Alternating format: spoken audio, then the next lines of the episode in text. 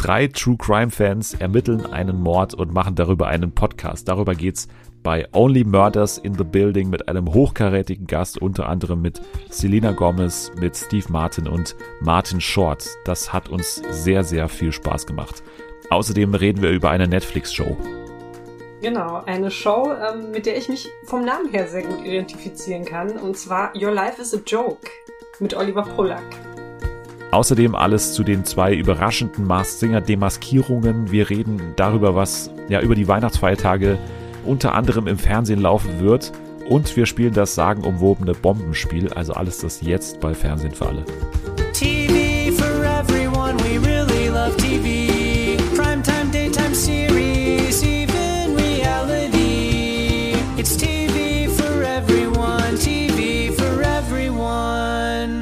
Hallihallo, willkommen zurück bei Fernsehen für alle an diesem wunderschönen Freitag, Folge 119, wenn ich noch richtig äh, gezählt habe dann sind wir tatsächlich knapp vor Folge 120, äh, auch knapp vor dem Jahresende, knapp vor den Weeks of Wow, wie wir immer sagen, weil wir einige Specials wieder geplant haben für den äh, Dezember. Heute ist aber noch eine stinknormale Ausgabe, aber stinknormal heißt nicht, dass der Gast heute auch stinknormal ist. Sie war zwar schon öfter hier zu Gast, aber trotzdem ist jedes Mal, wenn sie da ist, einfach ein, ein sehr spezielles Ereignis in meinem Leben, in eurem Leben.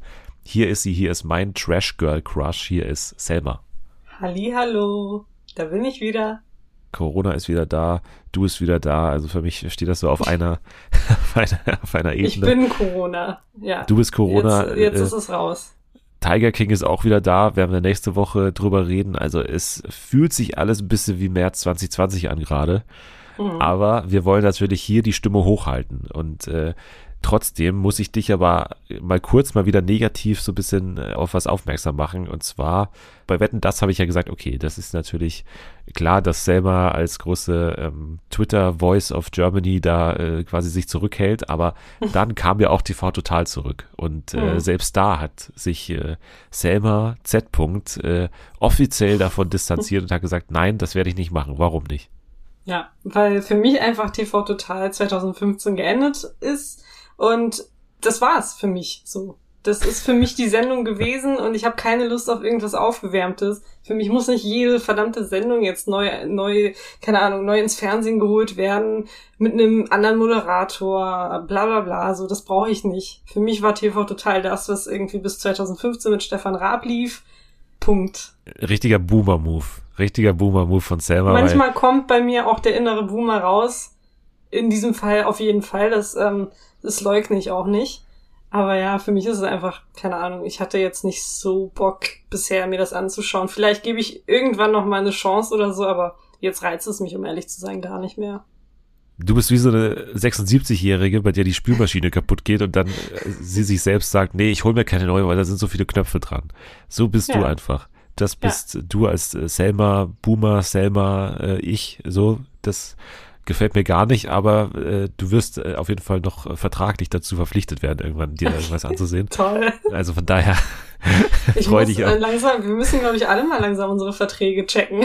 Ja, ihr habt da damals was unterschrieben, was euch äh, lebenslang an mich kettet, glaube ich. Ähm, das ist auf jeden Fall vergleichbar mit so einem Vertrag bei ähm, Hochzeit auf den ersten Blick oder sowas. Das ist so ähnlich. Mhm. Da, da wird man einfach lebenslang an mich hier gebunden.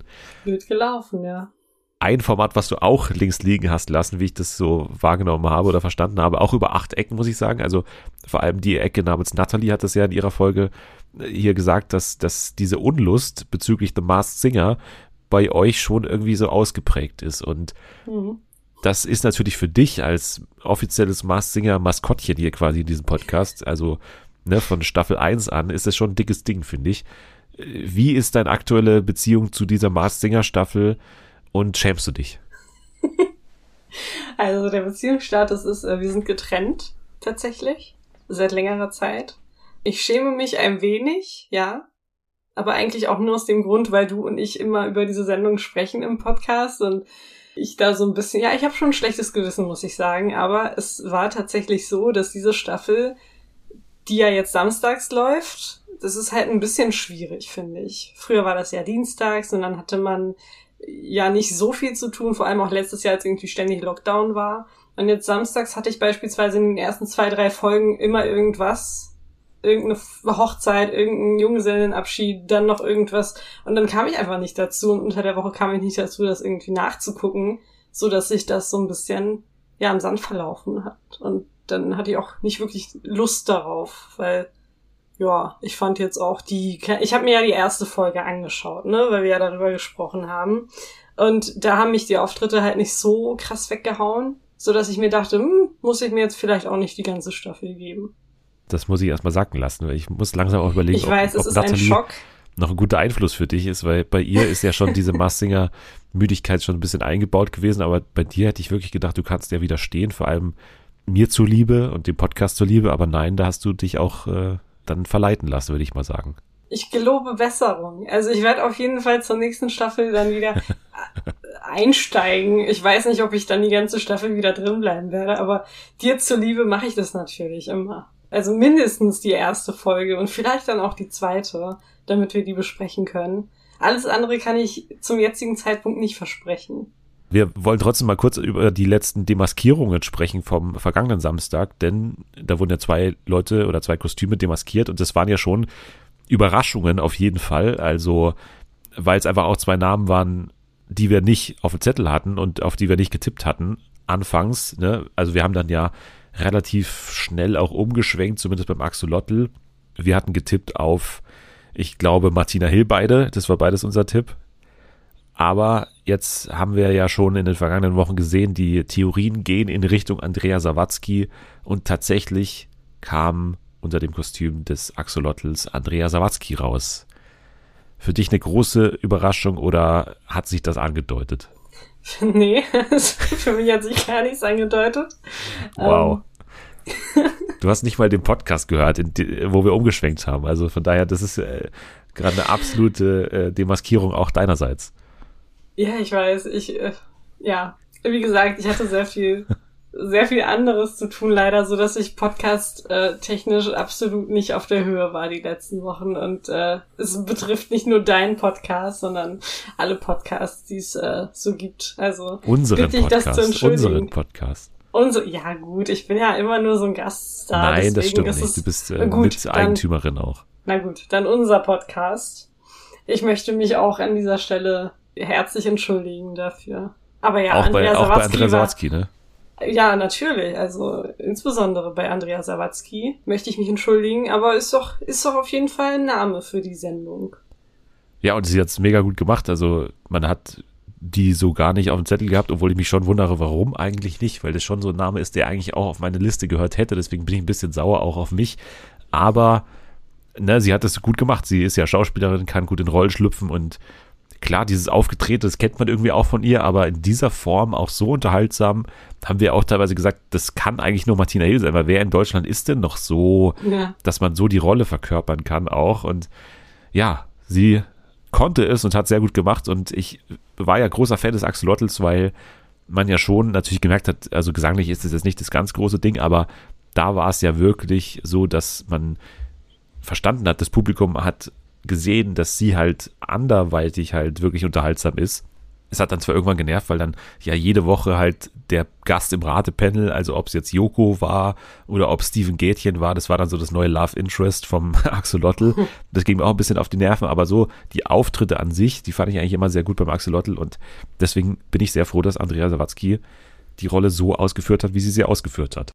Da stimme ich dir zu. Außerdem hatten wir eine andere Demaskierung und zwar die des Teddys und das war ja so eigentlich das letzte große Rätsel, weil man wirklich relativ wenig Ahnung hatte. Also klar, man hatte eine Ahnung insofern, dass es halt eine Frau ist, wo man ungefähr das Alter kennt. Man kann auch ungefähr erahnen, dass es eben keine Sängerin ist, sondern halt eine Moderatorin oder ein Model oder sowas ja, wir hatten, glaube ich, Colin Fernandes, wir hatten auch Regina Halmich, aber letztendlich war es keine von denen, weil wir eine Person eigentlich immer ausgeschlossen hatten, weil sie halt wirklich Minuten später mit Red auf der Bühne steht und auch in dieser Staffel stand sie dann Minuten davor und danach halt für diese ganzen Ankündigungsmatzen und ne, diese in den Werbungen gab es ja diesen kleinen Trailer oder Teaser für Red gleich danach und so und das hat sie alles gemacht auch während der Staffel, während sie selbst unter dem Kostüm steckte. Annemarie Carpendale war der Teddy und das war für mich schon eine sehr, sehr coole Demaskierung, weil das ist halt komplett shocking gewesen, finde ich. Ja, also es kam unerwartet, ne? Es ist halt auch krass. Wie hat man das zeitlich so hinbekommen, dass sie das immer. Also ich glaube, das dauert ja auch ein bisschen, bis man sie in dieses Kostüm kriegt. Oder sie auch zum Beispiel herrichtet für die Kamera, wenn sie dann irgendwie Red anmoderieren soll und so. Das ist schon krass, wobei ich halt immer so ein bisschen, ich finde das immer ein bisschen doof, wenn ProSieben da einfach seine eigenen Moderatorinnen und Moderatoren reinwirft. Also bald haben die auch, glaube ich, keine mehr, weil sie gefühlt jeden schon in so ein Kostüm gesteckt haben. Ja, also ich finde, hier muss man absolut die Augen zudrücken, weil ja, das ja. ist einfach so eine ist spektakuläre eine ja. Nummer, dass man das einfach ausklammern kann. Also wenn es jetzt äh, Daniel Aminati, der war ja in der ersten Staffel dabei, aber wenn, wenn er das jetzt eben gemacht hätte, hätte ich genauso gefeiert, so, äh, wenn einfach dieser, dieser Stunt mit dem Red moderieren und so gleichzeitig dabei gewesen wäre. Also das war schon, war schon geil und äh, ja, absolut äh, überraschend auf jeden Fall. Und in den USA gab es ja auch so eine ähnliche Nummer, dass der Moderator, ich weiß jetzt gerade nicht seinen Namen, dass der offiziell, ich glaube, wegen irgendwie Corona oder sowas gefehlt hat, mal eine Staffel dann hat eine andere moderiert und alle haben irgendwie klar schon so ein bisschen Verdacht geschöpft, dass er vielleicht jetzt dann irgendwie tatsächlich teilnehmen könnte in dieser Staffel. Und so kam es dann auch. Also dann hat der, der reguläre Moderator tatsächlich auch teilgenommen. Das war ja so ein bisschen ähnlich. Und jetzt ist man hier auch einen ähnlichen Move gegangen, sag ich mal, obwohl es ja noch eine Nummer, eine Nummer kleiner ist, ja. hier mit Annemarie Carpendale. Aber trotzdem hat mich auf jeden Fall gefreut. Und der Teddy, wie gesagt, immer noch eine meiner Lieblingsmasken, weil es eben auch cool war, so von der Performance her und vom Kostüm her. Ja, hat mir sehr gut gefallen. Also Teddy und Axolotl, beide auf jeden Fall für mich so bei den Gewinnerkostümen dabei, sag ich mal. Die tatsächlichen GewinnerInnen dieser Staffel, die sind ja jetzt im Finale oder stehen sich im Finale gegenüber. Antreten werden Mülli Müller gegen die Raupe, gegen die Heldin, gegen den Mops. Und ja, das ist halt so ein bisschen ärgerlich jetzt, weil die letzten zwei, die wirklichen Rätsel waren, waren halt Teddy und Axolotl und beide sind jetzt raus. Das heißt, mhm. im Finale, ja, ist eigentlich fast sehr klar, was passieren würde oder wer drunter steckt. Also Mülli Müller ist man sich immer noch sehr sicher, dass Alexander Klavs drunter steckt. Die Raupe ist, finde ich, am klarsten mit Sandy Mölling. Die Heldin, da gibt es auch sehr wenige, die noch was anderes sagen als Christina Stürmer. Und der Mops, ja, bei Caroline Nimczyk ist man sich mittlerweile auch relativ sicher, obwohl das vielleicht noch so die, ein bisschen ein Rätsel ist, aber eigentlich auch schon safe, Caroline. Nimczyk. Ja, das ist halt ein bisschen schade, aber trotzdem, wem traust du jetzt so ausgehend von deinen kleinen Eindrücken dieser Staffel oder kurzen Eindrücken, wem traust du oder wem wünschst du am ehesten den Sieg am Samstagmorgen? Also wünschen niemandem. Spaß. Äh, Spaß, Spaß. Ich glaube, dass es Millie Müller wahrscheinlich machen wird, weil ich meine, der hat so die größten Sympathien beim Publikum vielleicht. Und Alexander Klaas ist ja auch sehr, sehr beliebt. Also könnte es durchaus sein, dass er dann am Ende den Sieg mit nach Hause nimmt. Ja, ich würde auch sagen, dass Mülli Müller schon klar vorn ist. Also am Anfang war es ja so gesangstechnisch zwischen Heldin und Mülli Müller. Die Raupe, klar, die ist eigentlich mega gut und vor allem in der vergangenen Woche fand ich die unfassbar gut. Also mit Abstand am besten, finde ich, aus dem Cast. Aber irgendwie hat es nie so wirklich gereicht, dass man sie so auch als großes Spektakel so wahrgenommen hat. Ich weiß auch nicht, woran das lag ich glaube, dass es sich am Ende zwischen Heldin und Mülli Müller einfach, was auch die Entscheidungen jetzt bisher von Publikum angeht, dass es zwischen denen dann sich entscheiden wird. Der Mops war ja, glaube ich, schon ein paar Mal auch tatsächlich kurz vorm Rausschmiss, obwohl die ja auch sehr gut singt. Ich tippe auch auf Mülli Müller auf jeden Fall. Dann loggen wir das mal ein, oder? Dann loggen wir das mal ein, obwohl wir mit dem Einloggen nicht so viel Glück hatten in dieser Staffel. Also ich glaube tatsächlich unsere schlechteste Staffel, was das Tippen angeht. Aber wir haben ja auch davor angekündigt, dass es halt ne, immer schwerer wird und vor allem dieser Staffel am Anfang wirklich auch sehr schwer war. Wer hätte denn auf Annemarie Carpendale auch kommen können, ganz ehrlich? Das, das stimmt. Ja, war ein whole new level eigentlich. so, aber du hast natürlich die Chance, wieder ins Mars Singer Game relativ schnell einzusteigen, denn nicht nur kommt ja The Mars Dancer im Januar, sondern davor gibt es ja auch noch das große Masked Singer Weihnachtsspecial. Und das wird laufen, das ist jetzt klar oder bekannt, am 26. Dezember, das heißt am zweiten Weihnachtsfeiertag. Und da hast du eigentlich gar keine Ausreden, finde ich, dass du da nicht zuschaust. oder, oder doch? Woher möchtest du das wissen? Vielleicht habe ich ja was Krasses vor an, am 26. Dezember. Ich würde akzeptieren, dass du vielleicht anderweitig im Programm, also im Fernsehprogramm dich orientierst, weil das ist ja schon ein krasser TV-Tag immer. Also der zweite Weihnachtsfeiertag ist, glaube ich, auch zusammen mit Neujahr der Tag, an dem am meisten ferngesehen wird, generell, weil da halt ne, nicht mehr so die große Familie vielleicht da ist am zweiten Weihnachtsfeiertag, sondern da wird dann schon wieder ja einfach vorm Fernseher gesessen teilweise, weil man sich auch vielleicht auf die Nerven gegangen ist schon am Weihnachten. Und deswegen kommt es jetzt zum großen, ja, Triell, würde ich fast schon sagen. Tatort, neue Folge, versus Traumschiff natürlich. Traumschiff mit Florian Silbereisen versus The Masked Singer. Und das ist schon ein harter Dreikampf, oder? Aber hier entscheidest du dich hoffentlich schon für The Masked Singer. Also ich werde es machen. Natürlich, natürlich. Ansonsten ist ja schon bekannt, was da hier äh, geboten wird. Drei neue Masken werden antreten.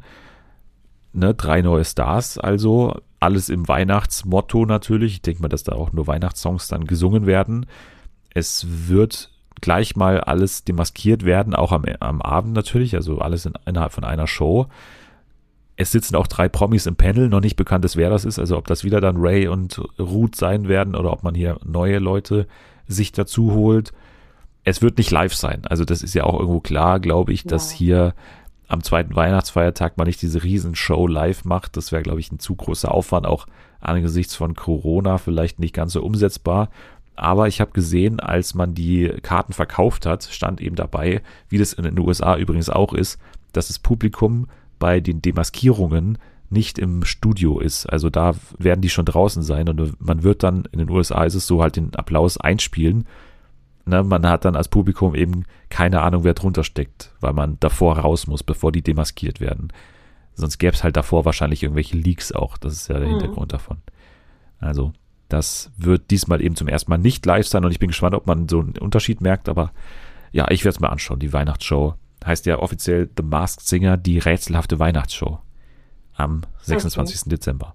Gehen wir weiter von Promis, die demaskiert werden, zu Promis, die interviewt werden. Und zwar zu einer Netflix-Sendung namens Your Life is a Joke. Kam in der vergangenen Woche raus. Und Selma, du kannst uns mal sagen, worum es hier geht. Ja, es geht in dieser Show darum, Promis kennenzulernen, also so ein bisschen in die Tiefe zu gehen, äh, was ihr Leben betrifft, was ihre Vorlieben betrifft, ähm, ihre Gefühle betrifft. Und die Sendung wird moderiert von dem Comedian äh, Oliver Polak. Kanntest du Oliver Polak davor? Ich kannte ihn nur so flüchtig. Also ich habe ab und zu mal seinen Namen irgendwo gelesen und ich weiß, dass es auch beim Thema Antisemitismus irgendwie so ein paar Sachen gab, ähm, wo er dann, glaube ich, angefeindet wurde oder wo irgendwas war, wo, wo er sich dann dazu geäußert hat. Also in dem Zusammenhang kannte ich ihn dann. Aber von der Comedy her nicht wirklich. Ja, also er ist Jude, ne, bekennender Jude und wurde deswegen schon des Öfteren angefeindet woher ich ihn auch kenne, hatte mal mit Mickey Beisenherz für den WDR, glaube ich, so eine Sendung, wo er, glaube ich, und also so Randgruppen geroastet hat. Das war ähnlich wie hier, dass auch ein Roast-Teil des Dings war. Und damals waren es eben so Randgruppen, wie zum Beispiel eben, ich glaube, Behinderte damals auch. Ne? Dann wurden Behinderte geroastet und es war alles sehr charmant damals gemacht. Ähm, jetzt ist es hier ein ähnliches Format. Also du hast ja schon gesagt, es, es geht hier wirklich darum, Promis quasi wie ähm, Jerry Seinfeld in seinem Format im Auto zu interviewen. Also hier hat man auch so einen alten Manta sich genommen und da fährt Oliver Pollack durch die jeweilige Stadt, wo dieser Prominente dann auch wohnt. Der Prominente hat so ein paar Stops mitgebracht und am Ende, nachdem man den Tag mit dem, oder nachdem Oliver Pollack den Tag mit dem Prominenten oder der Prominenten verbracht hat, steht eben ein Roast in einem Berliner Comedy Club an und dann geht's quasi ja, um das Leben dieses Prominenten oder der Prominenten und dann ja, fällt immer wieder der Satz, Your life is a joke. Also man kann quasi über alles lachen. Macht er ja auch, ne? Also Oliver ja. Pollack zum Beispiel hatte ja Hodenkrebs, hat mittlerweile beide Hoden entfernt und äh, macht auch ständig Witze drüber und so. Und das ist so ein bisschen der Spirit des Ganzen. Ja, also wir haben hier die Promis Christian Ulmen, Nura und Jennifer Weist. Finde ich jetzt erstmal vom Promi-Ding irgendwie merkwürdig zusammengestellt. Ich weiß auch nicht, wie das so entstanden ist, ob er die ausgesucht hat, warum auch immer die ausgesucht hat, aber das sind die drei Folgen, a so 35 Minuten. Wie hat's dir gefallen? Ich muss sagen, dass ich bei der ersten Folge so ein bisschen skeptisch war. Also das hat mich äh, umgehauen, aber nicht auf die positive Art und Weise. Aber ich glaube, das lag so ein bisschen an der Kombination Oliver Pollack und Christian Ulm, weil da ganz viel dieser pipi kaka ficky humor war, auf den ich halt absolut nicht stehe. Irgendwelche Schwanzjokes und keine Ahnung, Ball-Sucking-Fetisch und was auch immer. Also da war ich so ein bisschen, okay, komisch. Aber an sich finde ich das Konzept halt super interessant, wenn man ja Leute kennenlernt, die man irgendwie nicht so richtig auf dem Schirm hatte. Also ich wusste von der Existenz von Christian Ulm, aber ich habe jetzt irgendwie nicht so viel von ihm gesehen. Oder zum Beispiel Nura oder Jennifer Weiss, so das sind alles Leute, von denen ich weiß, okay, die sind schon sehr erfolgreich in dem, was sie machen, aber ich hatte jetzt irgendwie keinen richtigen Bezug zu ihnen. Und ich finde, durch die Sendung ist das, ähm, hat sich das so ein bisschen geändert, weil dann habe ich, äh, man kommt ja so einen Einblick, ja, in das Leben und, und wie die ticken und so. Und das ist ganz cool, die Leute auf die Art und Weise kennenzulernen. Aber es gibt natürlich auch Sachen in der Sendung, die ich irgendwie so ein bisschen, ja, doof finde. Also ich finde, dieser Roast am Ende ist halt, ich finde den super unlustig. ja. Wirklich. Das ist ja ich immer glaub, so. Ich habe kein Ding. einziges Mal gelacht. So, ich habe wirklich kein, ich habe extra darauf geachtet, wie oft ich gelacht habe bei so einem Roast. Kein einziges Mal. Ich glaube, ich habe bei dem Roast von Jennifer Weist kurz einmal geschmunzelt bei so einer ich weiß auch nicht mehr, was es war, aber das war so das Einzige. Ich finde, dieser Rose muss halt nicht sein. Das einzig Gute daran ist, dass er am Ende immer noch so nett ist zu ihm. Dann sagt er immer was ganz, ganz Liebes, so nach dem Roast, um das nochmal abzurunden. Das finde ich gut. Ja, also ich äh, stimme dir da völlig zu. Also ich fand den Roast auch unnötig hoch 10. Also das ist halt so ein typisches Ding, was man dann vielleicht auch während des Drehs irgendwann merkt, dass dieses Konzept ursprünglich eigentlich gut ist. Ne? Man verbringt einen Tag mit der Person, dann schöpft man quasi sein ganzes Material für den Roast aus diesem Tag, versucht den Leuten irgendwas zu entlocken, was dann auch witzig ist für den Roast am Ende und hat dann einen Roast auf der Berliner Bühne. So, das irgendwie ergibt schon Sinn und das ergibt auch schon eine schöne Klammer irgendwie ja. und eine, eine gute Struktur. Aber ich glaube, die haben selber irgendwann gemerkt, so, also wir bräuchten das hier wirklich nicht. So, also ja. der nimmt ja dann auch relativ wenig Platz ein, der, der Roast mhm. am Ende. Also das hat man, glaube ich, schon mit Absicht auch sehr kurz geschnitten. Und man hat jetzt auch nicht dauernd so innerhalb dieses Interviews so irgendwelche Verweise auf später, so, ja, da werde ich dich dann später drüber roasten. Ja. Und, oder, also diese Andeutungen, die fehlen auch. Also von daher glaube ich, haben die selber gemerkt, wir brauchen es eigentlich hier nicht wirklich. Das ist zwar dann am Ende nicht mehr, als jetzt irgendwie Jerry Seinfeld macht. Und ich glaube auch, dass Michael Kessler mal so eine Show für ZDF Neo hatte, wo er halt einfach mit Leuten durch die Gegend fährt in einem Auto, wo halt so GoPros drin hocken und dann interviewt man die Leute so. Das ist halt nicht mehr, nicht weniger. Und hier ist es aber charmant, weil Oliver Pollack das gut macht, finde ich. Er hat eine natürliche Art und eben keine aufgesetzte Art, finde ich. Und ja. teilweise interessieren ihn manche Sachen, manche Sachen interessieren ihn nicht. Manchmal fragt er provokant nach und so. Das macht er schon, macht er schon gut. Es ist schön gefilmt, ne, das Auto ist cool mhm. und von daher ist es halt einfach ein schönes Interviewformat. Aber ja. diesen zusätzlichen Twist mit dem Roast, den braucht man einfach nicht. Und ich glaube, das nee. haben sie irgendwann, wie gesagt, selber gemerkt. Also ich finde ja, dieser Roast ist halt, als würde man als Publikum ständig irgendwelche Insiderwitze hören. Und die verstehen halt nur Leute, die dabei waren. Und das fühlt sich für mich so an, weil das Publikum lacht auch ganz oft nicht oder guckt halt so ein bisschen irritiert, weil es, glaube ich, da oft irgendwie um Dinge geht, die man halt nur versteht, wenn man dann da im Auto war oder keine Ahnung, vor der Eisdiele oder so, wo dann Oliver mit seiner Gesprächspartnerin oder dem Gesprächspartner gequatscht hat ich finde auch, es gibt so einen komischen Kontrast zwischen dem restlichen Format und dem Roast, was so den Mut angeht, halt so unangenehme Szenen zu zeigen. Weil vorne in dem Teil scheuen die ja überhaupt nicht davor zurück. Also mit ja. Christian Ulmen gibt es halt wirklich Szenen, so wie die da in, im See liegen und Christian Ulmen ist im Arm von Oliver Polak und so und das ist ja bewusst auch so ein bisschen Jerks-Humor und so ein bisschen peinlich, unangenehm und das gefällt mir eigentlich sehr gut da, weil man dann eben diese Szenen zeigt und es auch manchmal eben unangenehm ist. Aber später im Roast schneidet man ja bewusst immer nur zu den Leuten, wenn sie lachen. Ne? Also hm. die geroastete Person, die wird man eigentlich nur sehen, wenn sie sich halt schief lacht über, über Oliver Pollacks Witze. Aber peinliche Szenen gibt es hinten eben nicht. Und das ist so ein komischer Kontrast, ne? Auf der einen ja. Seite zeigt man oder gibt diese, diese Unsicherheit irgendwie zu, auch, auch optisch. Man sieht diese Szenen und hinten soll dann eben alles so wirken, als wäre das jetzt so alles super witzig und wären alle mhm. Gags irgendwie mega gut. Und den Kontrast, den merkt man auch, finde ich, weil das dann so ein bisschen hinten dran geklebt wirkt und nicht so wie der Teil der restlichen Sendung, finde ich. Für mich ist es einfach schön, die Leute kennenzulernen und der Rose muss halt absolut nicht sein, wenn der eh nicht lustig ist, also. Welche war denn deine Lieblingsfolge von den dreien? Ich glaube, die mit Nura. Ich fand Nura sau sympathisch. So, die, die war auch so ein richtig, so richtig niedlich einfach. So, du denkst halt, wenn du so ein bisschen was von ihrer Musik mitbekommst, denkst du so, boah, uiuiui, da hätte ich aber Angst, mit ihr ins Auto zu steigen, vielleicht. Aber die ist einfach richtig, richtig sweet. Jennifer Weiss, es war für mich so, die teilen sich, glaube ich, Platz eins bei mir. Aber Nura war noch ein Ticken, vor allem so wegen ihrer Lebensgeschichte auch, hat mich das jetzt mehr so ein bisschen, also mehr berührt als das von Jennifer Weiss. Wobei, wie gesagt, beides war super. Ich finde, Jennifer Weiss war am ersten schon während des Interviews so ein bisschen Roast. Also da gab es schon während des Interviews so ein paar Bemerkungen von Oliver Pollack, die so ein bisschen, ja, also sich so ein bisschen ne, über sie lustig gemacht haben, beziehungsweise so ein bisschen verwundert waren über das, was sie so sagt. Also sie ist schon ne, sehr in, in einer eigenen Welt, finde ich. Also sie hat ja auch zum Beispiel zwei Lebensgefährten, ne? es wird da auch mhm. äh, angesprochen. Also sie lebt in einer Dreierbeziehung, wie ich das so verstanden habe, oder hat halt zwei getrennte voneinander Beziehungen, irgendwie so. Das fand ich schon alles recht kurios und wusste ich ehrlich gesagt auch nicht über Jennifer Weist und Nura fand ich auch cool. Also das war halt so, finde ich, das abwechslungsreichste, was man von den drei gesehen hat. Also die waren da im Skate Club, dann waren sie beim Nägel machen. Dann waren auch so die Interaktionen im Auto am lustigsten, weil dann hat sie teilweise irgendwas geschrien und so und er war halt so amüsiert deswegen und das hat mir eigentlich auch ganz gut gefallen. Aber ich fand trotzdem Christian Ulm am am spannendsten, weil ich ihn halt auch am meisten mag und diesen Jerks-Humor einfach liebe.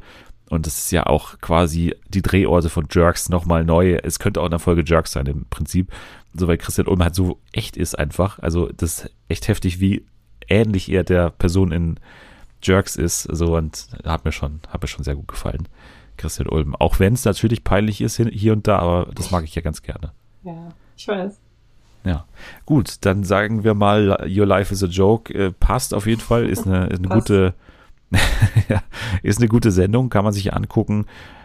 Es würde auch nicht stören oder würde wahrscheinlich nichts verpassen, wenn man einfach fünf Minuten oder sieben Minuten früher ausmacht, die jeweilige Folge. Dann hat ja. man den mittelmäßigen Bros dann eben am Ende nicht gesehen. Naja, das kann man verkraften. So, das war Your Life is a Joke und ich würde sagen, um Jokes geht es teilweise auch in der nächsten Show und auch um Prominente und auch sogar um drei Prominente, die hier wieder teilnehmen werden. Und zwar in der nächsten Staffel von Wer stiehlt mir die Show? Die lief ja zum ersten Mal im Januar 2021, da hat sie Premiere gefeiert und war mega gut, ne? war mega erfolgreich auch. Damals mit unter anderem eben Thomas Gottschalk und Co. Jetzt hat man das nächste Panel für die jetzt schon dritte Staffel bekannt gegeben. Und das, ja, finde ich wieder relativ spannend, weil man diese Leute ja dann auch ein bisschen näher kennenlernt. Und zwar werden teilnehmen, wird aktuell ja gedreht. Mark Forster wird einer der Leute sein, die Joko dann die Show stehlen können. Ansonsten noch Anke Engelke und Riccardo Simonetti. Das sind die drei Leute, die Joko die Show stehlen können. Was sagst du zu dem Panel? Mensch, wieder erwarten, wieder sehr, sehr weiß und sehr deutsch. Naja, ja, ist halt unterhaltsam, aber es ist für mich so eine Sache bei diesen ganzen Joko und Klaas-Sendungen, dass es halt immer gefühlt die gleichen Gesichter sind, so, die man halt aus der Medienlandschaft kennt. Mark Forster war jetzt nicht äh, häufig in Joko und Klaas-Sendungen. Ja, das nicht, aber der war halt in anderen Sendungen. So, man hat ihn schon 3000 Mal irgendwo gesehen. Also, ich weiß nicht. Anke Engelke ist, halt ist, ist, sorry, dass ich dich unterbreche, aber Anke Engelke gut. ist, glaube ich, ist sie nicht halb Kanadierin?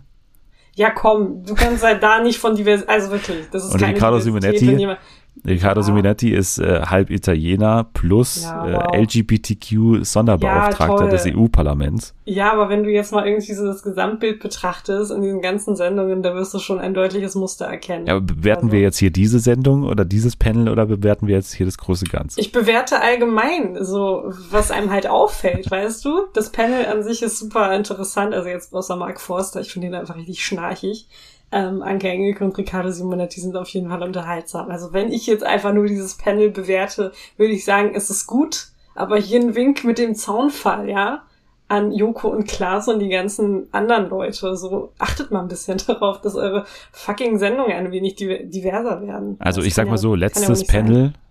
wer steht mir die Show? Teddy Tecklebran und Sherin David drin übrigens.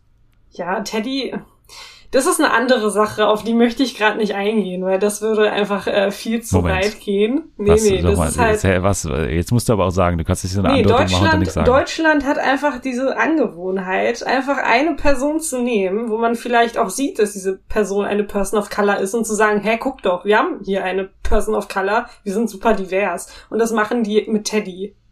Teddy wird gefühlt in jedes Format eingeladen und Teddy ist nicht die einzige Person of Color, die das macht. Aber man nimmt eigentlich immer nur Teddy. Und das ist so ein Ding, was Deutsche generell Wo sehr nennt gerne man denn machen. überall Teddy? Also der macht doch jetzt nicht überall mit, oder sehe ich das falsch? Ähm, äh, also äh, LOL zum Beispiel haben die, das war glaube ich die einzige Person of Color, die halt in diesen zwei Staffeln dabei war, beziehungsweise er war ja nur in der ersten dabei. Und das macht man. Das fällt mir jetzt nicht nur konkret in diesem Fall auf bei Teddy, sondern auch bei anderen, dass es sehr, sehr gerne gemacht wird. Dass dann eine Person of Color vorgeschoben wird und man sagt, hey, wir sind doch voll divers. Ich weiß gar nicht, was ihr habt. Okay, scharfe Kritik von äh, Selma Z. Punkt. Ja. Ja, legitim, auf jeden Fall. Ich, ich sage da jetzt nichts dagegen. Ich bin ja immer nur so Devil's Advocate hier, ne? Und, und will dich immer so ein bisschen auch äh, hier triezen. Aber ähm, ja, muss man vielleicht mal drüber nachdenken, auf jeden Fall. Aber Ich finde jetzt das Panel hier, ehrlich gesagt, das mal aus Show-Sicht ganz cool. Also Mark Forster kannst du jetzt schnarchig finden. Ich finde die Musik auch schnarchig, aber man muss ja feststellen, er war ja Comedy-Autor und ist einfach ein lustiger Typ. Also ich finde schon lustig, Mark, Mark Forster. So, das ist äh, immer, wenn ich den so in Interviews erlebe, schon, schon ganz cool, was der macht. Ich mag die Musik auch nicht, aber so, ich glaube, das hat er drauf hier. Hat auch, glaube ich, eine, eine eigene Vorstellung, wie er jetzt diese Sendung um- umsetzen würde, wenn er sie denn gewinnen würde. Wir erinnern uns ja auch, dass er Anfang von Corona so eine eigene Musik-Late-Night-Show bei Vox hatte. Ne, hat er ja auch gemacht, so, der hat ja auch Ambitionen in der Hinsicht. Anke Engelke sowieso, nach Bastian Pastewka letzte Staffel hat sie bestimmt auch Lust bekommen, da jetzt mal teilzunehmen und hat, glaube ich, auch eine sehr eigene Idee, wie sie so eine Sendung umsetzen könnte. Und Riccardo Simonetti bin ich ja eh natürlich äh, irgendwie verbandelt mit ihm, aber ich finde ihn einfach, also omnipräsent auf jeden Fall aktuell, weil er ja auch beim Supertalent mitmacht. Dann ist er in sämtlichen äh, Sendungen, in öffentlich-rechtlichen Sendungen halt auch zu Gast und jetzt macht er auch hier folgerichtig mit. Äh, muss er sich vielleicht irgendwann mal überlegen, ob er sich so ein bisschen seltener macht, ne, weil er halt wirklich überall wirklich aktuell dabei ist. Aber nö, das ist ja auch ein absoluter Showmensch und äh, deswegen perfekt für diese Sendung, glaube ich. Also, ich kann ja aus Showsicht auf jeden Fall mal Vorfreude ausdrücken, würde ich sagen.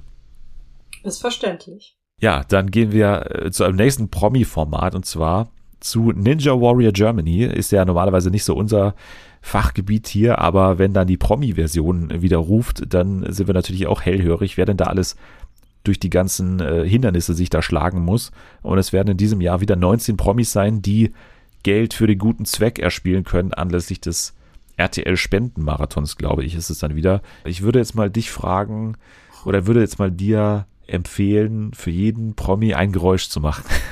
Okay, den ich kenne, wahrscheinlich. ja, ja, wenn du, Ja, wenn du den nicht okay. kennst, die Person, dann kannst du ja so hm, machen oder so. Okay, okay. Okay. Okay. Bin ja gespannt, wie das klappt. okay. Promi Nummer eins, Bibiana Steinhaus-Webb. Ding, Was? ding. Das war der Ton. Der Ding, dass du den nicht kennst? Ding, doch. Achso, du kennst hast ja gesagt, Okay. ich soll mm machen, wenn ich die nicht kenne. Also Ding ist, ich kenne und mm ist, kenne ich nicht. okay, aber wenn, was ist, wenn du dich auf die freust oder auf die nicht freust, dann, Sag ich, du so? yay! Und wenn ich Okay. mich nicht freue, sag ich, Bleh. okay, aber das war jetzt so ein neutrales, okay, kenne ich, aber ist Ja, mir eigentlich egal. ja, okay, ja. verstehe. Nächster Jetzt komme Promi, ich durcheinander. Ich weiß nicht mehr, was ich wofür nehmen soll. Egal. nächster Promi, Calvin Kleinen. oh, i, ekelhaft. Aber das ist doch mega geil hier, das Thailand, oder nicht? Mm, Voll, richtig. Ich liebe Calvin Kleinen. okay. Äh, Philipp Pavlovic. Boah, ernsthaft? ja, kenne ich auch, kann auch weg. Kannst auch ein Kotzgeräusch machen. Jetzt bei der nächsten, da bin ich sehr gespannt, was du für ein Geräusch machst. Und zwar, Okay. ich erwarte Großes, und zwar bei Irina Schlauch. Boah! Yay! Irina! Ich liebe Irina. Ja, die nimmt hier teil. Kannst du dir Sehr gleich mal gut. hin- hinter die Ohren schreiben. Sehr gut. Wird da sich durch die Hindernisse und die Parcours schwingen. Nächster Promi ist Kevin Großkreuz.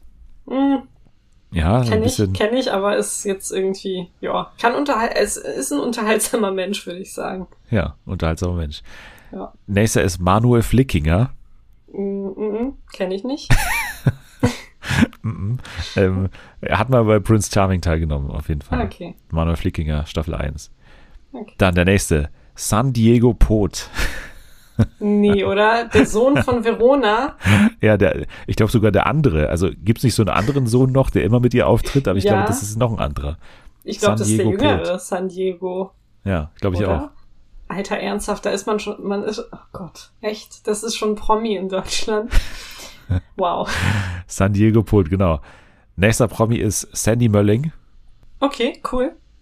Raupengeräusch hättest du jetzt machen müssen. Ja, Raupe? stimmt. Weiß ich nicht. Äh. Ich mache einfach hier Rollschuh, Rollschuhgeräusche. Ja. Ja, ich weiß nicht, wie die gehen. Also, Naja. der Art. Ja. Äh, nächster Promi Thorsten Legert. Oh, nee. Ja, du bist kein großer Fan, ne? Nee, überhaupt nicht. Ja, ich schon. Also ich mag den ja ganz gerne. Ich weiß, ich weiß. Ich habe auch ein Casala T-Shirt, hat mir mal Anni geschenkt übrigens. Das äh, ist cool. Ja, danke. Äh, nächster Promi ist Kati Hummels. Okay, ja. Kenne ich natürlich. Ja, die, die Geräusche hast du aufgegeben mittlerweile. Ähm, Jasmin Wagner. Okay, ja. Ja. Julius Brink. Mm, Der Name sagt mir was, aber ich habe jetzt kein Gesicht vor Augen. Beachvolleyballer. Ach so. Olympionike, ne? Julius Brink Mhm. und Jonas Reckermann, oder wie der hieß damals, Stimmt. die beiden. Martin Schmidt ist dabei. Ich glaube, das ist der Skifahrer. Okay. Oder der, der, der äh, Skispringer, besser gesagt, glaube ich. Mhm, Kenne ich aber auch nicht. Dann dabei Mimi Quosch. Ja. Sagt dir was, ne? Promi Big Brother Mhm. dieses Jahr und Bachelor Mhm. dieses Jahr. Hm. Mickey Krause, Okay. Ja, Ja. kenne ich natürlich auch. Pascal Hens, Ja. ja, Sven Hannawald, Mhm. Skispringer auch, Julia Scharf, Kenne ich nicht. doch, Moderatorin, Sportmoderatorin fürs ZDF, glaube ich. Und Kenn die ich, letzte, ich. Naja. auch eine Moderatorin, Angela Finger-Erben. Oh, okay. Ja. Kennt man natürlich auch. Ja, was sagst du zu dem Aufgebot? Sportliche Promis hier, oder? Ja, also bis auf ein paar Ausnahmen, die, die man halt irgendwie nur aus diesem Trash-Bereich kennt, finde ich doch, es ist ganz gut aufgestellt. Ich finde, bis auf ein paar Ausnahmen, die man nicht aus dem Trash-Bereich kennt, finde ich ganz gut. Also das, mein Highlight ist ja natürlich Irina Schlauch. Das ist, glaube ich, äh, klar. Auf sie freue ich mich am meisten. Ist auch eine super sympathische Frau. Apropos Irina Schlauch, apropos Dating-Shows, apropos Vox, wo ja apropos gerade auch äh, Princess Charming läuft. Äh, Vox macht eine neue Dating-Show und zwar adoptieren sie, nee, nicht adoptieren, adaptieren. sie adoptieren niemanden. Dating-Show, okay. Ja, ja. Nee, sie Ja. adaptieren ein internationales Format namens Love in Real Life. Das kommt ursprünglich aus Frankreich und dreht sich um Online-Flirts, die jetzt ins echte Leben geholt werden. Also man sucht aktuell nach Menschen, die sich noch nicht persönlich getroffen haben und jetzt quasi in der Show ein erstes Mal aufeinandertreffen und dann ihre ersten Dates in einer außergewöhnlichen Location feiern. Klingt cool. Klingt einfach wie jede Twitter-Liebesgeschichte. Ja, ich wollte gerade sagen, so bis äh, vor ein paar Monaten hätte man das noch mit uns beiden umsetzen können oder mit, mit Das dir und. Nathalie. Ja. äh, hätte man hier Love in Real Life äh, Selma-Edition machen können. Das Mhm. äh, hätte ich ganz spannend gefunden, aber ja, macht irgendwo auch Sinn, dass es diese Sendung gibt, oder? Das, Ja, ja, auf jeden Fall. Also im Zeitalter des Internets auf jeden Fall, weil da lernen sich so viele Menschen kennen. Ich Ja, glaube, das haben sich Corona, vor ne? allem. Ja, ja, ja, genau. Also ich glaube, irgendwie es haben sich mehr Leute über so soziale Netzwerke kennengelernt als über irgendwelche Dating-Apps. Ich hoffe übrigens, dass man im Hintergrund nicht ständig so eine Baustelle hört. Äh, das äh, ist das, was ich gerade die ganze Zeit höre. Wenn ja, dann sei das bitte entschuldigt, aber ich kann hier gerade nicht äh, die Location wechseln. Aber ich muss dir eine Frage stellen, und zwar, Ja. welchen Monat haben wir gerade, Selma? Äh, November, glaube ich. Das ist falsch, das ist nicht richtig. Wie bitte? Wir haben natürlich, wir haben natürlich nicht November, sondern Novembre. Weil, November? ja, weil, weil Joyen macht eine Personality-Show mit Mario Oh Novembre. nein. das war jetzt meine, was? Nein, ernsthaft? Kennst du den? Das ist ja, leider. wer ist das? Richtig, Sag mir mal, wer das das ist ein ist. TikToker. Das ist ein TikToker, der einfach komplett unlustig ist. Und der halt mit seinem Humor einfach, ich glaube, das ist so ein Mensch, der haut ständig nach unten, beziehungsweise der tritt nach unten mit seinem Humor. Und das ist halt wirklich so ein richtig, richtig peinlicher, kindischer Kackhumor, den er da also mit dem der ständig um sich wirft. Und dann so einem Menschen eine Sendung zu geben oder ein Format, ist es halt wirklich lächerlich. Aber gut, sorry, erzähl weiter. Nee, ich find's sehr spannend, was du dazu sagen hast, weil ich kenne ihn halt gar nicht und weiß nicht, auf wen er tritt oder nach wem er tritt oder wer ist denn sein Opfer seiner, seiner Witze. Ich habe da keine Liste geführt und so, aber alles, was ich von ihm gesehen habe, war einfach. Ich habe den vor langer, langer Zeit mal gesehen auf TikTok und der wurde mir ständig auf die For You-Page gespült und ich weiß, dass Leute sich immer über den beschwert haben, weil sein Humor einfach so ein, ja, so ein Angriffshumor auf andere ist der hat halt, glaube ich, auch so komische, so in der, mitten in der Pandemie hat er dann so mit 30, 40 Leuten irgendwelche Sachen gedreht, ohne irgendwelche Abstände, ohne Masken und so weiter und so fort. Also ist mir schon mehrfach negativ aufgefallen. Ich würde sagen, der Titel der Sendung, der könnte auch von dir kommen. Und zwar heißt die neue Sendung Mario Novembre, auch das noch. Ja. Äh, das das spiegelt dein Gefühl, glaube ich, relativ gut wider. Mhm. Aber er hatte eben 6,6 Millionen Follower insgesamt auf allen Social Media Kanälen. Also ist die Frage halt auch beantwortet, warum Join das macht. Und Join versteht sich ja mittlerweile fast schon so als verlängertes YouTube oder ein bisschen besser ausgerüstetes und ein bisschen ne, professionelleres YouTube, so weil sie halt sämtlichen YouTube-Stars und irgendwelchen Influencern halt so eine eigene Sendung geben und so. Und das funktioniert für die auch, glaube ich, ganz gut. So deren Marktlücke irgendwie, die sie entdeckt haben, klappt, glaube ich, auch nicht so mega gut, weil Join jetzt, glaube ich, nicht so wahnsinnig viele Subscriber hat, aber ja. es ist äh, auf jeden Fall deren, deren Geschäft, YouTuber ja, unter ehrlich, die Fittiche zu nehmen. Ja, die, die wichtigste Frage ist natürlich Join, wann Sendung für Dennis und mich? ja, ich glaube, ich habe sie mir eigentlich verdient, äh, seitdem ich als einziger Fan in Deutschland ja bekannt bin für Mom, ne, also als, ja. als Mom-Fan quasi. Ja. Da hätte ich eigentlich auch schon mal irgendwie ein Goodie bekommen sollen. Aber nee, ich musste sogar bezahlen für die paar Monate, Toll. in denen ich da Subscriber war. Also, naja, gut. Also zwölf Episoden erscheinen jeweils 14 Tage später auf YouTube und die erste Folge, die läuft schon morgen. Also die Dreharbeiten haben erst in der vergangenen Woche begonnen, aber schon morgen am Samstag wird die erste Folge von Mario Novembre auch das noch laufen und es soll ein tiefer und spannender Einblick hinter die Streams, Likes und Views sein, was hier präsentiert wird. Ein neues Format gibt es auch bei RTL und das ist ein Format, was es schon auch international gab und was es sogar in Deutschland schon gab, was aber quasi nur übersetzt wurde für Six, äh, und zwar Buying Blind heißt das Ganze. Es geht darum, dass Menschen ihre Ersparnisse in die Hände von Fremden legen und müssen ihnen dann äh, blind vertrauen sozusagen, wie sie, und ich glaube, hier geht es erstmal nur um ein Haus. Also die sollen ein Haus kaufen für die und müssen den Vertrag quasi unterschreiben, bevor sie das Haus jemals gesehen haben und müssen aber den anderen Menschen dafür vertrauen. Und ich finde, ehrlich gesagt, dass es relativ unspannend klingt, weil mhm. die Menschen, denen man da vertrauen muss, es sind halt ExpertInnen. Also es ist halt okay. eine Interior Designerin, Anne Brehm, ehemalige Planerin bei einem großen schwedischen Einrichtungshaus. Oh, welches könnte das bloß sein? Äh, das weiß ich auch nicht. Ähm, außerdem Simon Meinberg, Bauexperte und Tischlermeister. Und der dritte ist Michel Saval, Immobilienmakler und stellvertretender Geschäftsführer des Immobilienverbands Deutschland. Also die drei Personen sollen dann für einen ein Haus aussuchen. Und das finde ich jetzt ehrlich gesagt relativ, ja. also ohne Stakes so wirklich, oder? Also ja. ich meine, klar können die vielleicht ein Haus aussuchen, was nicht zu 100% dem Geschmack entspricht, aber die suchen immer noch ein Haus aus, so, keine Ahnung, die haben doch mega Ahnung davon. also, ja, ich würde es irgendwie sofort schon. machen. Ja. Gut, das ist Buying Blind. Mal schauen, was denn der deutsche Titel sein wird. Hm. Was könnte der deutsche Titel sein? Buying Blind. Ich glaube nicht, dass man es dabei belässt. Nee, Weil Buying, das. Das richtig verunstalten. Blind gekauft oder das Haus im Sack vielleicht oder irgendwie sowas, ne? Von die Katze im Sack ja, ja, oder ja, irgendwie, irgendwie, sowas in der, in der genau. Richtung, glaube ich. Ja. Ein guter englischer Titel ist auf jeden Fall Kitchen Impossible. Das finde ich nach wie vor einen der besten Titel in Deutschland. Oder nicht? Ja. Kurz, griffig, prägt man sich ein. Ist natürlich das Format mit Kim Melzer, äh, nee, mit Kim Melzer. Kim Melzer. Kim Possible Melzer. Ja. Ähm, nee, äh, aber jetzt ist klar, es wird am, also es wird zwei neue Folgen noch dieses Jahr geben und beide haben eine Besonderheit. Die erste Besonderheit für die erste Sendung am 12. Dezember ist, dass er gegen die älteste Teilnehmerin ever antritt. Also die älteste Köchin. Das sind ja immer Köche, die er da quasi herausfordert. Und er fordert diesmal eine sehr alte Köchin heraus. Und zwar eine, die 83 Jahre ist. Und da frage ich mich auch, ob du die kennst. Und zwar Monika Fuchs. Sie ist nämlich Inhaberin auch eines YouTube-Channels, Monika Fuchs kocht. Und das wird jetzt die Person sein, die er hier herausfordert. Kennst du die Person? Monika Nein, Fuchs. leider nicht. Kennst du sie? Nee, ich habe mir aber das mal angeschaut. Also es ist halt so ein, so ein Oma-Koch-Channel. Ne? Und Okay, süß. finde ich schon relativ äh, spannend, die dann hier mal zu sehen gegen Tim Melzer. Sie wird quasi in ihrer Heimatstadt kochen dürfen. Also sie muss jetzt nicht quer durch die Welt äh, fliegen und reisen. So, das ist ja ganz gut, dass man das so macht. Und Tim Melzer wird dafür auch in Deutschland bleiben. Aber ne, er muss dann halt ein paar äh, oder in zwei Städte reisen. Aber das ist ja auch ganz normal.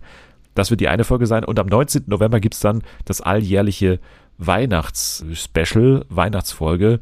Tim Melzer und Tim Raue treten wieder mal gemeinsam an, nachdem sie in den vergangenen Jahren, glaube ich, immer gegeneinander angetreten sind und treten jetzt im Team an gegen Konstantin Philippou und Sepp Schellhorn. Das sind auch Köche anscheinend. Ich habe jetzt auch kein Bild direkt vor Augen, aber Okay.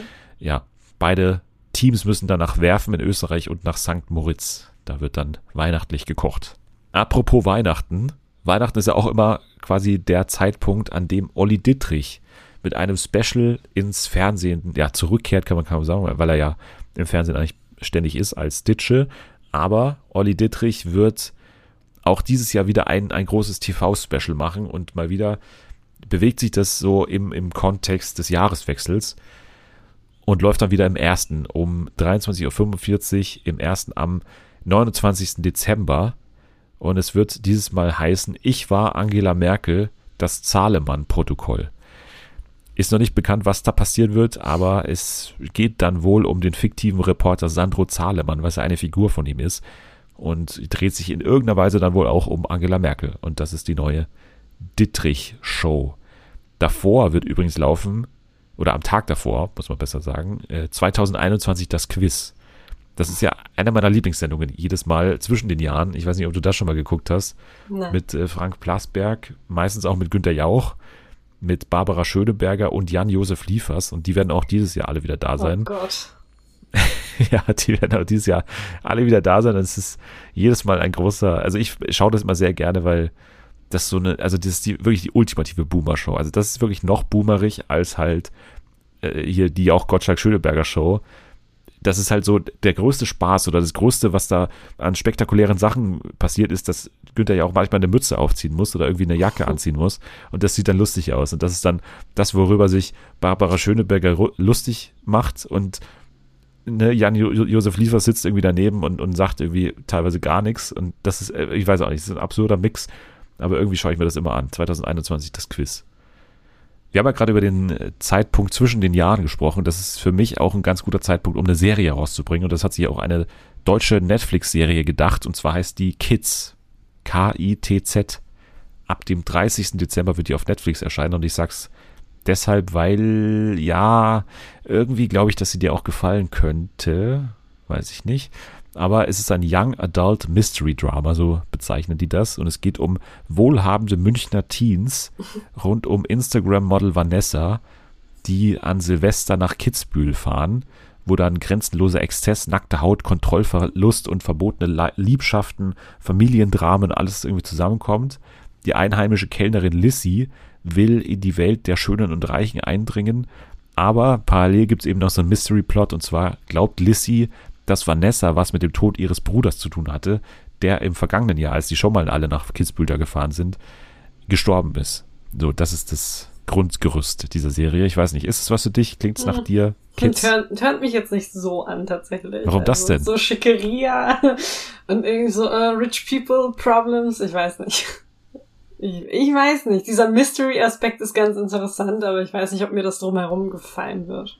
Aber wahrscheinlich Du bist doch auch zu Gast in der, in der Welt der Schönen und Reichen. Natürlich. Ich bin ja eine Rich Bitch. Ich bin auch ständig in so richtig elitären Clubs unterwegs und fahre auch ständig nach Kitzbühel. Ähm, Rich, von daher, Rich weißt du, ich Soronic. ja, genau. Ich habe das halt schon in meinem Leben. Ich brauche das nicht äh, noch in der Serie. Deswegen. Kann ich verstehen. Ja, der Trailer lief auf dem Seriencamp, was ich übrigens auch letzte Woche besucht habe.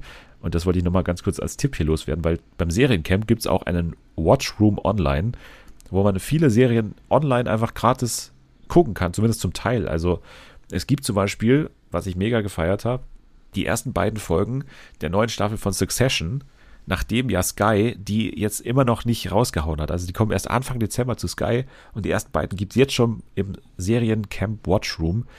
Außerdem so die Wespe, diese Sky-Serie äh, Vigil, diese neue BBC äh. Die wollte ja. ich, die will ich so gerne gucken, aber es ist halt immer richtig schwer, so BBC-Serien in Deutschland zu gucken. Sehr ja, da cool. gibt's die ersten Folgen bei äh, dem Seriencamp Watchroom. Und die kommt ja auch bald zu Arte, wenn ich es richtig verstanden habe. Yay.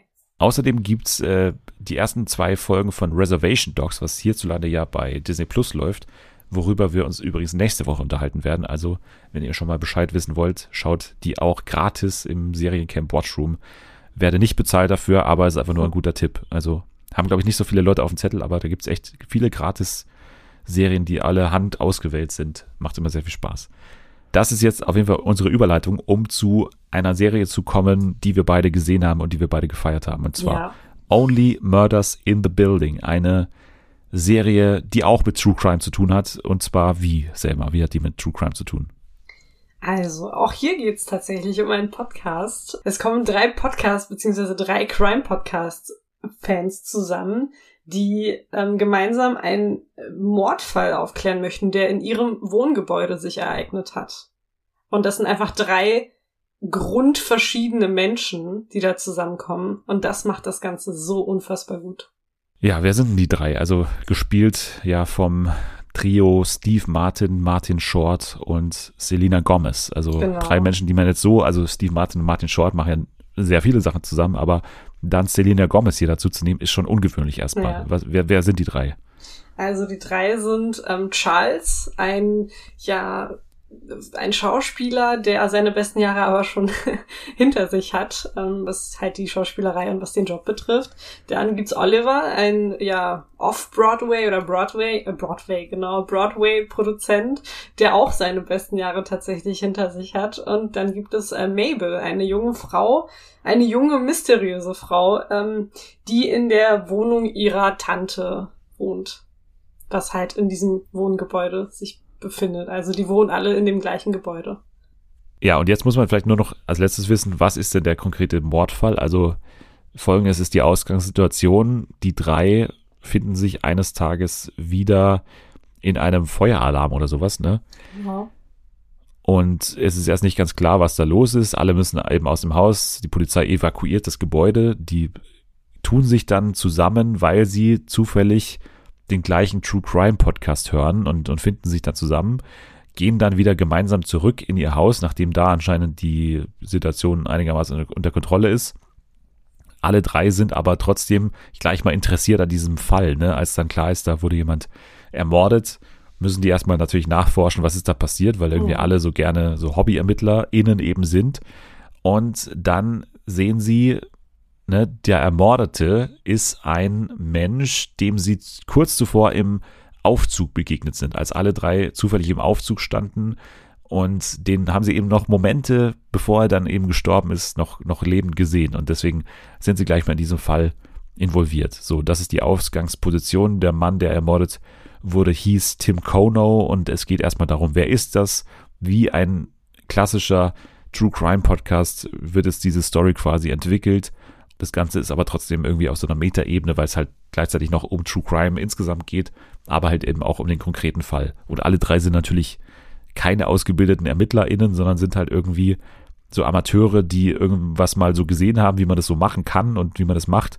Und vor allem halt Oliver, also Martin Short, ist halt ne, ausgebildet irgendwie in Sachen Dramaturgie, weil er halt vom Theater kommt. Mhm. Und die anderen haben halt sich so ein bisschen angelesen, wie man ungefähr so ermitteln kann, aber mehr auch nicht. So, jetzt sage ich nochmal deinen Weg, wie ich das Ganze bei dir wahrgenommen habe. Also du hast am Anfang, nachdem ich dir gesagt habe, ja, wollen wir darüber sprechen, hast du gesagt, wie viele Folgen sind das? oder, oder sind die Folgen lang oder kurz oder irgendwie sowas? Habe ich gesagt, das sind kurze Folgen, also A, 30 Minuten. Und dann habe ich dich erstmal nicht mehr quasi gesehen oder habe ich dich nicht mehr quasi, habe ich nicht mehr deinen Zwischenstand abgefragt, aber dann habe ich irgendwann gecheckt, dass du es sehr gerne magst. Ist es richtig so? Ja, ich liebe, ich liebe, liebe, liebe diese Serie. Das ist für mich eine der besten Serien, die ich gesehen habe, weil dieses ganze Zusammenspiel aus natürlich das Thema ist super spannend, der Cast ist großartig, also wirklich die drei passen so gut zusammen, das hätte ich niemals gedacht. Ähm, dann ist das Ganze auch noch super divers. Also wirklich super viele People of Color, LGBTQ+, die Gaststars sind krass. Also du hast Tina Fey, du hast Sting, du hast Nathan Lane, Jimmy Fallon. Unfassbar, Jane Lynch. So, wenn du denkst, es geht nicht mehr besser, dann kommt auf jeden Fall noch irgendein anderer Gaststar um die Ecke und haut dich da vom Hocker. Und ähm, ich glaube, wir müssen auch vielleicht über Folge 7 sprechen. Also eine Folge, die irgendwie, ja, komplett aus der Perspektive eines gehörlosen Menschen stattfindet. Also das fand ich wirklich großartig. Ja, also ich habe das tatsächlich schon vor ein paar Jahren mal gehabt bei Mr. Robot. Da gibt's auch eine Folge, und zwar eine, eine stundenlange Folge, also eine ein Stundenlange Folge, die auch komplett quasi ohne gesprochenes Wort auskommt. Hier ist es natürlich nochmal besonders, weil es halt wirklich eine Perspektive von einem gehörlosen Menschen einnimmt. Ich finde, hier wirkt es tatsächlich ein bisschen, also das ist jetzt alles keine Großkritik, aber es wirkt ein bisschen, also ich fand die, die Folge von Mr. Robot damals noch beeindruckender, weil man da nie das Gefühl hatte, dass es irgendwo mal ein Gimmick ist. Hier hat man teilweise schon Szenen, wo man sich fragt, warum reden die jetzt nicht, weil es halt dann teilweise auch um die Menschen an sich geht, die jetzt nicht gehörlos sind. Ne? Man sieht dann teilweise eben nur die und dann fragt man sich teilweise, warum die jetzt nicht reden. Aber hier auf jeden Fall auch eine sehr, sehr coole Folge, die ich auch sehr gefeiert habe, ja. Und es wurde auch in einer Folge Bosnien erwähnt. Das fand ich auch super. Da habe ich mich sehr Echt? gefreut. Ja, ja, von was, was ähm, Steve Martin. Der hat irgendwie irgendwo in den USA eine Folge gedreht und die Kulisse sollte halt Bosnien darstellen. Und das hat er dann auch gesagt. Ah, okay. Habe ich mich gefreut. Also, das macht auf jeden Fall Spaß, weil ne, man könnte jetzt denken, so der Fall an sich wäre dann nicht spannend, wenn es halt wirklich um den Podcast geht, aber es geht halt für meine Begriffe fast zu wenig um den Podcast, ehrlich gesagt. Also ich hätte, also als ich mir, also ich kannte die Serie ja schon ewig, ich wollte die schon ewig gucken. Und ich dachte ursprünglich, dass es wirklich mehr um den Podcast an sich geht und die Produktion. Aber tatsächlich sieht man ja kaum, wie die mal vor einem Mikro sitzen oder so sondern es geht halt viel mehr um den Fall und um die Aufklärung des Falles als, als anfangs gedacht, meiner Meinung nach, oder nicht? aber das finde ich ja, ich finde das cool. Ich hätte es, glaube ich, ein bisschen langweilig gefunden, wenn die da alle fünf Minuten von einem Mikro sitzen würden. Nein, nein, das, nein, ja, ja. das, das, klar, ja, aber ich hätte mir aber, mehr Szenen davon gedacht irgendwie. Ja, stimmt. Aber war dann doch ganz gut, dass es so, so gemacht wurde. Und darf ich ganz kurz anmerken, etwas, was mich wirklich beschäftigt hat, ist, wie gut, wie verdammt gut sieht Steve Martin für seine 76 Jahre aus. Ja, Dieser Mann sieht so unfassbar gut aus. Das kann ja wohl nicht angehen. Ja, hat dafür gesorgt, dass er dann natürlich auch ein Love Interest in dieser Serie bekommen hat mit Amy Ryan als Jan. Ne? Mhm. Das äh, hat sich auf jeden Fall angeboten, ist auf jeden Fall ein cooler Dude, Steve Martin, kann man so sagen. Martin Short ist für mich mein Lieblingsbestandteil des Casts, weil er ja, einfach für mich auch noch am meisten acted, also ja. für mich auch die, die beste Leistung so, weil er halt auch am meisten zeigen darf. Allein ja. schon diese hoch, hochfrisierten Haare ja. so, das ist einfach so, das ist schon alleine so geil. Und ja, hat mir sehr gut gefallen. Ich finde, Selena Gomez halt äh, in diesem Cast eigentlich natürlich irgendwie erstmal unpassend so, man bringt sie damit nicht in Berührung oder man bringt sie damit nicht in Zusammenhang, aber anscheinend ist sie ja selber irgendwie True Crime Fan aber ich muss schon sagen, schauspielerisch fällt sie schon ein Stück ja. weit gegen die beiden ab, ja. muss man, muss man schon so sagen. Ne? Ja, das ist mir auch aufgefallen. Aber ich glaube, sie hat auch schon länger nichts mehr in diesem Bereich gemacht, sondern hat sich dann auch überwiegend auf ihre Musik konzentriert und glaube ich auch auf ihre Gesundheit, so dass ich das jetzt nicht so negativ bewerten würde. Ich glaube, eine andere Schauspielerin hätte dann noch mal, noch mal einen Schritt mehr tun können. Also ja. ist schon ein bisschen abgefallen, aber jetzt nicht so, dass es einem großen negativ auffällt. Aber da wäre ein bisschen mehr drin gewesen, glaube ich, für die Figur von ihr. Das stimmt, aber es hat trotzdem ganz gut harmoniert mit den dreien. Ja, du hast jetzt so vorher auch Sting mal so nebenbei erwähnt, aber ist es halt wirklich so, dass Sting halt mit den Leuten auch in diesem Haus lebt, also in diesem Mehrfamilienhaus in der New Yorker Upper West Side und äh, er hat halt wirklich eine wirkliche Nebenrolle. Ne? Er ist teilweise halt wirklich Verdächtiger in diesem Mord, der da passiert. Also Sting, der echte Sting, der Musiker, ist teilweise halt wirklich Verdächtiger in dem Mordfall und das ist auch auf jeden Fall ein großer Pluspunkt, finde ich. Ja, ist es wirklich. Ja, also abschließend kann man wirklich sagen, wer kann sich die Serie anschauen? Alle oder ein spezielles Alle. Publikum? Alle, würde ich sagen. Aber vor allem natürlich Menschen, die sich für True Crime interessieren. Und ja, Fans der Gaststars, die auftreten. Also ist auf jeden Fall eine Serie für jeder Mann und jeder Frau. Aber du bist doch gar nicht so ein großer True Crime Fan, oder nicht? Ich war früher tatsächlich ein großer Fan. Ich habe immer diese ganzen Sendungen geguckt, so Medical Detectives und so, aber ich glaube, das hat dann mit dem Alter ein wenig nachgelassen, weil ich dann realisiert habe, oh verdammt, das sind echte Menschen, das sind echte Schicksale, das sind halt wirklich echte Menschen gestorben, ähm, so mir das dann ein bisschen Angst gemacht hat. Ja, ich bin jetzt auch nicht so ein super True Crime Fan, aber schaue mir das hier und da an und habe ja auch schon viel für den Podcast in dem Bereich geguckt und äh, muss sagen, das ist eine gelungene sag ich mal, Liebeserklärung, aber gleichzeitig auch ja eine Serie, die trotzdem die negativen Seiten schon heraushebt. Ne? Also Hm. das sind ja AmateurInnen, die hier ermitteln und die eben auch teilweise halt falsche Verdächtigungen machen und ja, einen Hype auch erzeugen. Also es gibt ja dann auch Fans quasi, die sich da herauskristallisieren für diesen Podcast, die dann auch nochmal problematisch sind für sich und so hat man eben auch, auch Kritik geübt. Also nicht nur quasi die positiven Seiten herausgehoben, sondern eben auch die, die Probleme, die halt das True Crime Genre halt hervorbringt, hat man auch herausgehoben. Hm. Also das fand ich schon auch sehr gut. Ja, ich würde sagen, dann schaut euch das an. Disney Plus, wie gesagt, hatte gerade leider äh, unter der Woche diesen Disney Plus Day. Da habe ich mir übrigens auch Disney Plus mal zum ersten Mal gesichert. Für 1,99 jetzt einen Monat lang. Also ich meine, da kann man nicht meckern. Ist leider schon vorbei, leider. Also deswegen gibt es das Angebot leider nicht mehr, aber trotzdem, auf jeden Fall kann man sich dafür auf jeden Fall mal einen Monat holen. Und wie gesagt, nächste Woche besprechen wir Reservation Dogs, was auch bei Disney Plus läuft. Also könnte sich gleich doppelt lohnen, mal jetzt für einen Monat sich Disney Plus zu holen. Dann haben wir jetzt nur noch eine Sache zu tun und zwar ein Spiel zu spielen. Und zwar werden wir in dieser Folge das allseits beliebte Bombenspiel mal wieder rausholen. Und hier müssen wir Nathalie Danke sagen, die dieses Mal die Begriffe oder die Kategorien für uns äh, vorgeschrieben hat. Die habe ich mir auch noch nicht angesehen. Werde ich jetzt gleich rausholen. Die Regeln sind klar. Jede Kategorie erfordert von uns, dass wir uns abwechselnd dazu Begriffe hin und her reichen. Die Spannung liegt dabei, dass wir hier eine Zeitbombe haben, die tickt und wenn die explodiert, während man selber noch überlegt, dann hat man einen Minuspunkt auf dem Konto. Du kennst die Regel noch, hoffentlich. Selbstverständlich und ich habe Angst.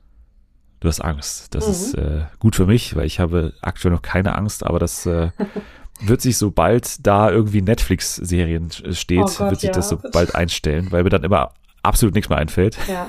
Also ich, Aber- ich würde noch nicht Danke an Nathalie sagen. Es kommt darauf an, wie die Kategorien sind. Also das werde ich auf jeden Fall nach dem Spiel dann entscheiden, ob ich mich bei ihr bedanke oder nicht.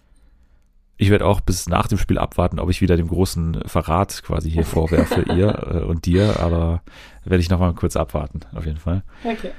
Na gut, dann können wir loslegen und ich bringe die Bombe schon mal in Stellung und äh, drücke drauf und habe jetzt in diesem Moment auch schon das Dokument vorliegen von Nathalie.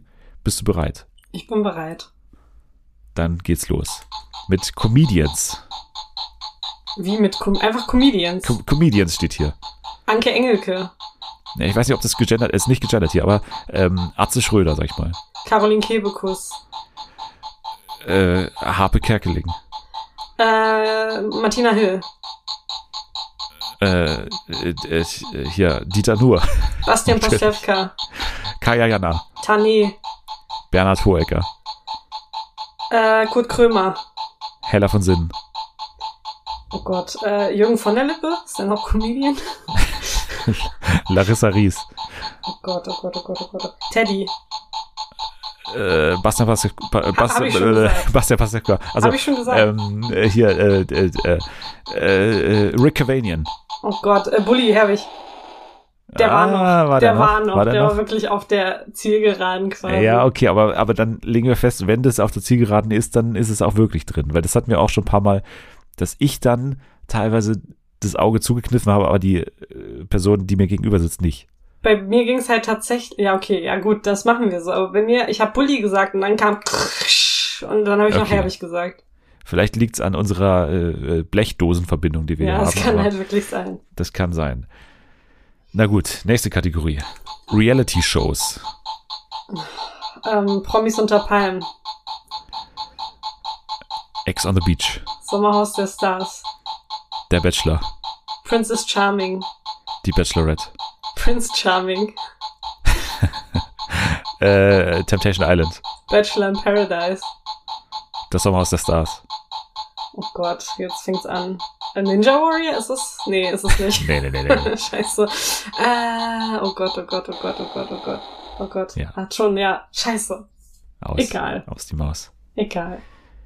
Ja, das kommt davon, Okay. wenn man nicht mehr so viel Trash guckt. Naja. Ja, das äh, habe ich dir schon oft gesagt, dass das irgendwann mal sich rächen wird. Das stimmt. Und das ist der Moment. So, weiter geht's mit Fantasy-Serien oder Filme. oh, was? Was? Harry Potter. Äh, The Witcher. Ja, keine Ahnung, Mann. Ich guck sowas nicht wirklich. Ähm, Once Upon a Time. Ähm, Herr der Ringe. Äh, the 100 oder The 500? The 100 heißt die Serie, glaube ich. Ja, ja.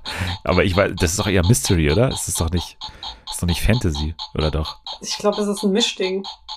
Okay, dann sage ich äh, Once Upon a Time. Habe ich schon gesagt. Ach so, scheiße. Ähm, dann sage ich, ähm,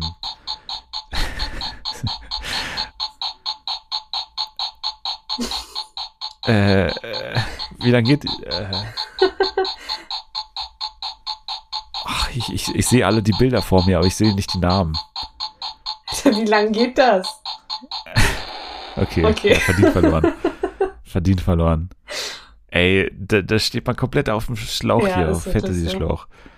Okay, zwei Minuspunkte für mich, ein für dich. Weiter geht's mit, oh, ich sehe schon hier, oh Gott, Musicals. Oh, Oh, Hamilton. Oh, das ist doch schon wieder äh, beschissen. Nein, das Ähm, ist nicht, Mann. Ich kenne auch Ich nur sag zwei äh, Harry. Potter and the Cursed Child. Oh, das ist ernsthaft. Das ist ja voll die Verarsche, Mann. Das ist voll die Verarsche. Nee, nee, nee. Zwei Minuspunkte für mich, zwei für dich. Da könnte ich dir Schiebung unterstellen, ey. Das Nee. war ja wirklich ein Witz, Warum das denn? weil das so kurz war, Mann. Egal. Ja, und davor hatten wir so lang. Ja, ich weiß. Unfair. Okay, Ich konnte alle- es geht um alles. Musical- Okay, okay. Es geht um alles. Wir haben noch eine Kategorie. Puh. Ja, das wird jetzt entscheiden. Sommerhauspaare 2021. Ach du Scheiße. Wer war denn? Hier, Lars Steinhöfel und sein Partner. Ich weiß nicht, wie der heißt. Michelle und äh, Mike Mombayin. Oh, Gott. oh mein Gott. Nein. Ich habe keine Ahnung gerade. Doch. Ähm, Mola und seine Partnerin. I'm Claudio Maritta. Oh Gott, oh Gott, oh Gott, oh Gott, oh Gott. Samira und Yasin. Äh, Steff und Peggy. Äh, Jana und Sascha. Oh, äh, äh, ähm, äh, Ben und Sissy. Ach du Scheiße. Janina? Jan Janina? Roland? Oh, Hießen die so? ja, ja, die hießen so. Ich glaube, jetzt haben wir alle. Äh, wir haben, glaube ich, alle. Oh, Ich glaube, wir haben-. Ach, Mann, wie konntest du das gewinnen, ey? Nur weil wir alle hatten, glaube ich. Ach du Scheiße. Oh, Mann. Okay, scheiße, ich hab Mann. Du hast die Sommerhauskategorie gewonnen. Wie konnte das passieren? Ich habe keine Ahnung, Mann. Ich habe keine Ahnung. In Na meinem gut. Unterbewusstsein hat sich, glaube ich, eine Schublade geöffnet. Kein Also Plan. angesichts der Tatsache, dass du jetzt hier auf diese Weise gewonnen hast, kann ich äh, dieser Woche keine Schummelei erkennen. Deswegen ist das schon mal ganz gut. Aber hätte, wäre die Musical-Kategorie noch ein bisschen weitergelaufen, hättest du locker gesagt, dass es Schiebung war. Weil ich, ich ich kannte, auch. ich kenne wirklich nur Hamilton und, was kenne ich, Cats und Harry Potter and the Cursed Mama Child. Mia. Stimmt, Mama Mia. Das war für dich Bombe. Du hast äh, das verdient gewonnen, muss ich sagen, an dieser Stelle. Sehr gut gemacht. Vielen Dank. Kompliment an dich. Danke an Nathalie nochmal. Danke, Nathalie. Vielen, vielen Dank. Da ist Ja. auf jeden Fall ein Danke angebracht jetzt, ja. Das finde ich auch. Äh, jetzt äh, steht nur noch die Frage aus, wie du bei Twitter heißt und äh, ob man dir da folgen kann. Na, selbstverständlich kann man mir da folgen. Ich heiße ähm, @selmugel. Genau, da findet man Tweets zu wirklich jedem Thema, was es, äh, was es gibt. Außer Trash TV. Sorry. Das äh, wird auch nochmal zu diskutieren sein, ob du da nicht mal äh, auch äh, nochmal in den Vertrag schaust. At Fernsehen da kann man dem Podcast folgen, da kann man liken und retweeten, man kann den Hashtag Fernsehen für alle verwenden. Am schönsten wäre es aber, wenn ihr uns fünf Sterne hinterlasst. Da haben wir auch eine sehr schöne Review übrigens bekommen in der vergangenen Woche. Danke an der Stelle für die fünf Sterne und die sehr schönen Worte. Unter anderem, wie ich ja schon eingangs gesagt habe, das Wort Trash Girl Crush ist gefallen. Also kann ich nochmal selbst lesen. Danke an der Stelle. Wie gesagt, gerne auch noch eine Scheibe drauflegen, immer höher das Ganze machen, dann freuen wir uns hier riesig. Jetzt sage ich danke fürs Dabeisein an Selma. Ich äh, danke dir, dass ich wieder dabei sein durfte. Immer wieder gerne. Nächste Woche ist, wenn ich das richtig sehe, schon die letzte reguläre, reguläre Folge für dieses Jahr. Also wir haben ja dann noch alle Specials im Dezember. Wir senden natürlich wieder durch. Nächste Woche werden wir uns dann kümmern um Tiger King Staffel 2, um Reservation Dogs, die Serie, wie gesagt, bei Disney Plus. Und wir machen Couple Challenge voll sozusagen und dann kleben wir unseren Kleber hinten drauf auf dieses Jahr und äh, ja, kommen dann nur noch zu den Specials quasi in diesem Jahr. Das wird sehr, sehr spaßig. Nächste Woche bestimmt. Ihr könnt jetzt schon mal abschalten. Wir werden uns jetzt erstmal Tickets für das Musical holen. Also, tschüss. Ciao.